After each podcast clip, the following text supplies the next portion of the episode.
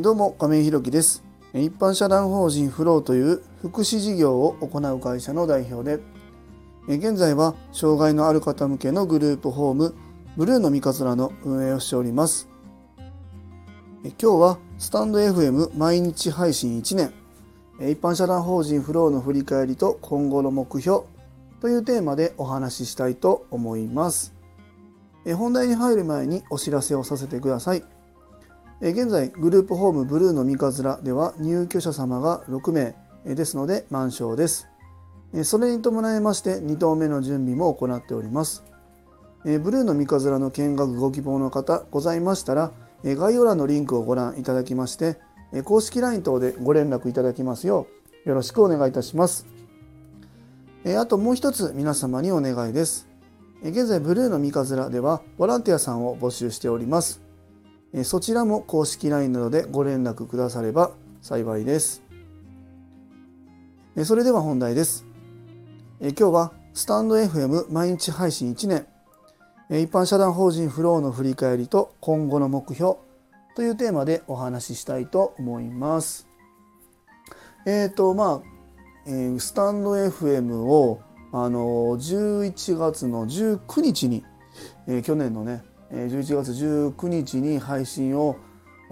スタッフさんにも言わずにしれっと始めたんですけどもそこから約も約じゃないなもう1年経って今日から2年目。えとにかくね毎日配信頑張ることができました。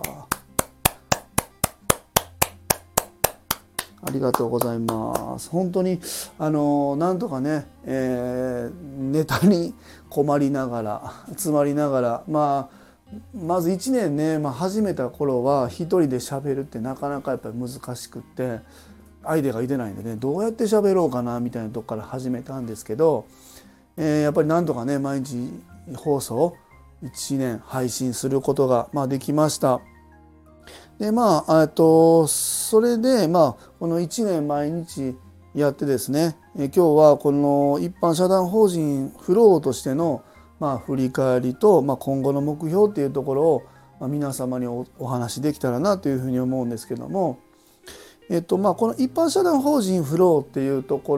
ろの、まあ、振り返りとして、まあ、今回僕たちはこの3月ですね、えー障害のある方向けのグループホームブルーの三日面というのを開所いたしました。でえっと、一般社団法人フローは、まあ、よく間違えられるんですけどもグループホームをやっている会社、まあ、これ、まあ、間違ってはないけど僕たちは以前からお伝えしている通りグループホームをやりたいというわけではなくて別にやりたくないという意味ではないんですね。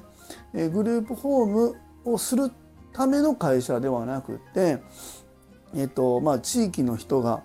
えっと、障害の有無関係なくまあ、みんなで、まあ、うちのグループホームとかあの一般社団法人フローの,、まあ、あの理念というか、考え方として隣人を緩やかに許容するというのを自分の目標理念において事業運営をしているんですね。でその中で、まあ、自分の子供が今2人いるんですけども、まあ、長男が自閉症を伴う重度の知的障害というところもあって、まあ、では一旦障害の方の衣食住でどこがやっぱりポイントになるんだろうというところからスタートしてでまず障害のある方向けのグループホームっていうのをスタートしました。まあ、これが一般社団法人フローとしての初めての事業という形にまあなっております。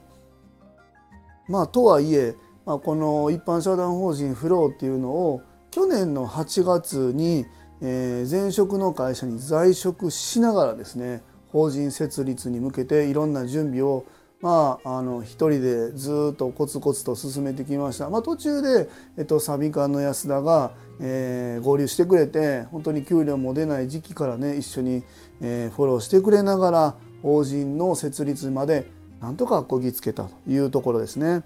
でまあそこから8月にできて、まあ、8月にできたからってすぐにもちろん、えーグループホームがバンとできるわけではないのでグループホームをするにあたっての物件を抑えたり当然そこにはお金もかかるので一般社団法人フローという会社を作ってから金融公庫にご相談に行って、えー融資を受けて、まあ、ここまででもどうだろうな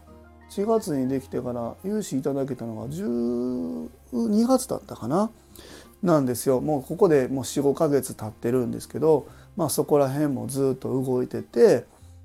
まあ、融資を受けてで物件も決まったので、そこで改装に入ってで、えーと、今の事業、あ、在職、まあ、1月にね前の会社はもう辞めたんですけどもそこからは、内覧会みたいなのも入れてるんですけどもまだ僕たちもねその物件を抑えて改装やってもお金かかるけど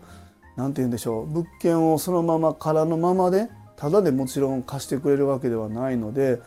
入居者さんがいない状態でも、まあ賃えー、賃料は発生していくっていう、まあ、当然なんですけどもそういう流れがあってまだ工事をしている 段階から内覧会を始めてえ入居者様の候補の方を見に来ていただいてご紹介してみたいなのを、まあ、ずっと続けてましたね。でまあそこからなんとか、え、3月、まあ、2月にオープンしようと思ったんですけどもここもなかなかちょっとねうまくとあの整わなくて申請自体は2月に出たんですけどもオープン自体は1ヶ月遅らせて3月からオープンしてでその時に3月から入居された方が3名だったかな。で運営しながらなんとなくこう退去される方もいたりまた増えたりみたいなこう紆余曲折しながら、まあ、ようやくねこの12月ぐらいでは満床になるということがもう確約したんで、まあ、一旦はこのグループホームとしては、まあ、一つのスタートを切れたんじゃないのかなというふうに思っております。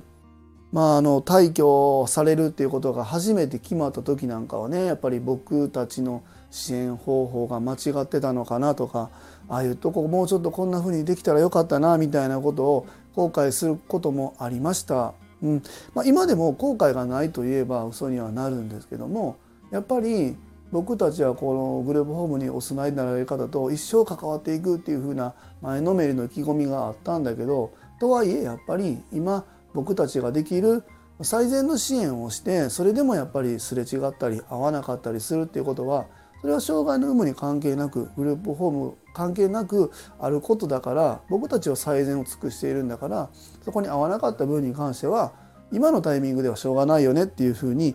諦めるというか次前に進むことが、まあ、できるようになったかなというふうに思ってます。まあそんなこんなでそのとりあえず6章満床っていうことがあ決まって、まあ、ここでまああの一旦もう終わることもできるんですけどもまあ、冒頭でもお伝えした通り一般社団法人フローはグループホームをするためだけの会社ではないということも含めてやっぱり次に進んでいきたいなというふうに思っております。まあ、まずは、えっと、来年ですね、えー、今のところ来年の4月1日を目標に進めております。これも自分で、えー、やっぱり自分で発信しないとどんどんどんどん後にずれていくことがあるなと思ったんで自分はもう4月1日と決めて進めていこうと思ってますが2投目、えー、次は4人満床のグループホームっていうのを考えております。でそのタイミングでうちに入居されている方のサテライトお一人暮らしをスタートさせて、まあ、合計で10名のグループホームプラス今このグループホームうち6床満床なんですけどそこからお一人サテライトという形で満ションタイプの方に移るんですけどもなので実際はこの6床マンションのグループホーム1部屋空くんですね。でここを埋めるということを、まあ、やるっていうことも考えたんですけども次はこの1部屋をできる限りちょっと開けておこうかなというふうに思ってます。まあ、それは10人でしんどいからもう一つ開けようという意味ではなくてやっぱりあの今うちの入居者さんのメインターゲットって言ったら変なんですけども30代から50代60代ぐらいの方が多いんですけども実はお父さんお母さんがねまだ現役世代僕と同い年ぐらい30代40代50代ぐらいの方のお子さんっていうのは学生さんだったりまだ若い方ってたくさんいらっしゃるんですね。でまだ本入居っていうのは考えられないけど今後自分たちがあの年齢を重ねていった時に地域でのこういうグループホームでの生活っていうのを目指していく中でショートステイ短期入所っていうのをすごく探されているんですね。ただ短期入所の受け入れっていうのは、えー、まあ全国的に見ても特にまあ和歌山でもおそらく少ないかなというふうに思ってます。で以前からそういうご要望はいいてたんですけども6床満床のグループホームで1部屋を空けておくっていうのは事業運営的になかなか厳しいもんがあったんですね。で今後11人になったとしてももちろん1部屋空けておくっていうのは経営的には当然そこが埋まった方が自分たちの運営はやりやすいんですけども一旦はちょっと1部屋空けてみて今後どういうお問い合わせが来るのかなっていうところも含めてちょっと皆さんと協議しながら進めていって短期入所を受け入れたことでその方たちの生活がどういうふうに変わっていくのかなっていうところも寄り添って支援させていただけるような一般社団法人フローとしての事業運営にしていきたいなというふうに思ってます。でまた今年来年はグループホームの増床っていうのを目指してやっていこうと思うんですけどもまたこの再来年にはねえー、以前から放送の中でも何度かお話ししたと思うんですけども学童保育っていうところにも今後方向性としては向けていきたいなというふうに思ってます。これはちょっとねなかなか実現できるかはわからないし、えー、実現するには相当馬力がいると思います。えー、今までこのグループホームやる時ももちろん大変やったし苦労もしたし今も苦労してると思います。でここでのノウハウみたいなものが今度学童に行った時は全く通じないことになりますんでまた、えー、競合する人っていうのが今までとはまた別の世界線になりますんでね、えー、どうなっていくかわからないですけどもやっぱりこの有言実行言葉に出して進めていかないと僕はなかなか進めにくい人間だなというふうに思っているので再来年これができるように来年1年かけて少しずつまあ、勉強しながら見学させていただきながらまた皆さんの協力をいただきながらあ地域のニーズっていうのを拾っていってやっていきたいなと思ってます。でまずは一般社団法人フローとしては今グループホームブルーの三日面という和歌山市の三日面という地域でさせていただいているんですけどもこのグループホーム1棟目次の2棟目またサテライトというマンションタイプもやってこの学童保育全てこの三日面まあ、君寺という地域にあたるんですけども、まあ、このミニマムな地域の中で少しずつ広げていきたいなというふうに思ってます。まあ、そうする中でこの三日面君寺地域でのお困りごとだったり地域での何て言うかなもうちょっとここにかゆいところに手が届いてほしいなみたいなところを少しずつ問題点を拾い上げてこの三日面地、え君寺地域の活性化にこう尽力できるような法人にまずはこう育てていきたいなというふうに今僕現時点では思っております。まあ、あのここまでいろいろ僕の目標、まあ、振り返りをお話しさせていただきましたけども、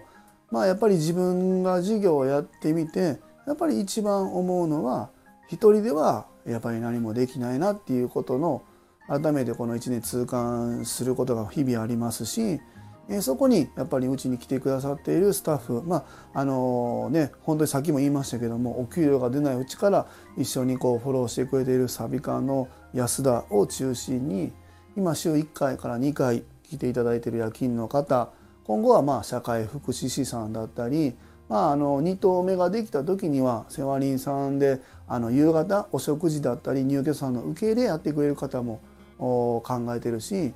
えー、やっぱ今ねサビ館の安田が事務経理のところも兼務してくれてるんですけどもやっぱ2投目ってなってきたらなかなかこう難しくなってくるかなっていうところで事務員さんも今度入社してもらおうかなみたいなことを考えてます。えー、どっちにしてもねやっぱり僕一人ではできることっていうのはやっぱりないし、えー、そういう意味でもスタッフさんに日々感謝しながら事業の方は進めていきたいなと今後もね、えー、思っております。え、今日はスタンド FM 毎日配信1年、え、一般社団法人フローの振り返りと今後の目標というテーマでお話しさせていただきました、え、最後までお聴きくださりありがとうございます、え、次回の放送もよろしくお願いいたします。あの引き続きね毎日配信の方は頑張ってやっていきたいと思います。まあ1年なんとか毎日続けたんですけども明日から気抜いてまあ2日でいいかとか3日でいいかとか週末だけでいいかみたいにならずになんとかねまたあの来年のこの時期にまた2年間頑張って毎日続けられましたっていう報告をさせてもらえたらなと思っております。今日も素敵な一日をお過ごしください。一般社団法人フローの亀井宏樹でした。アビアント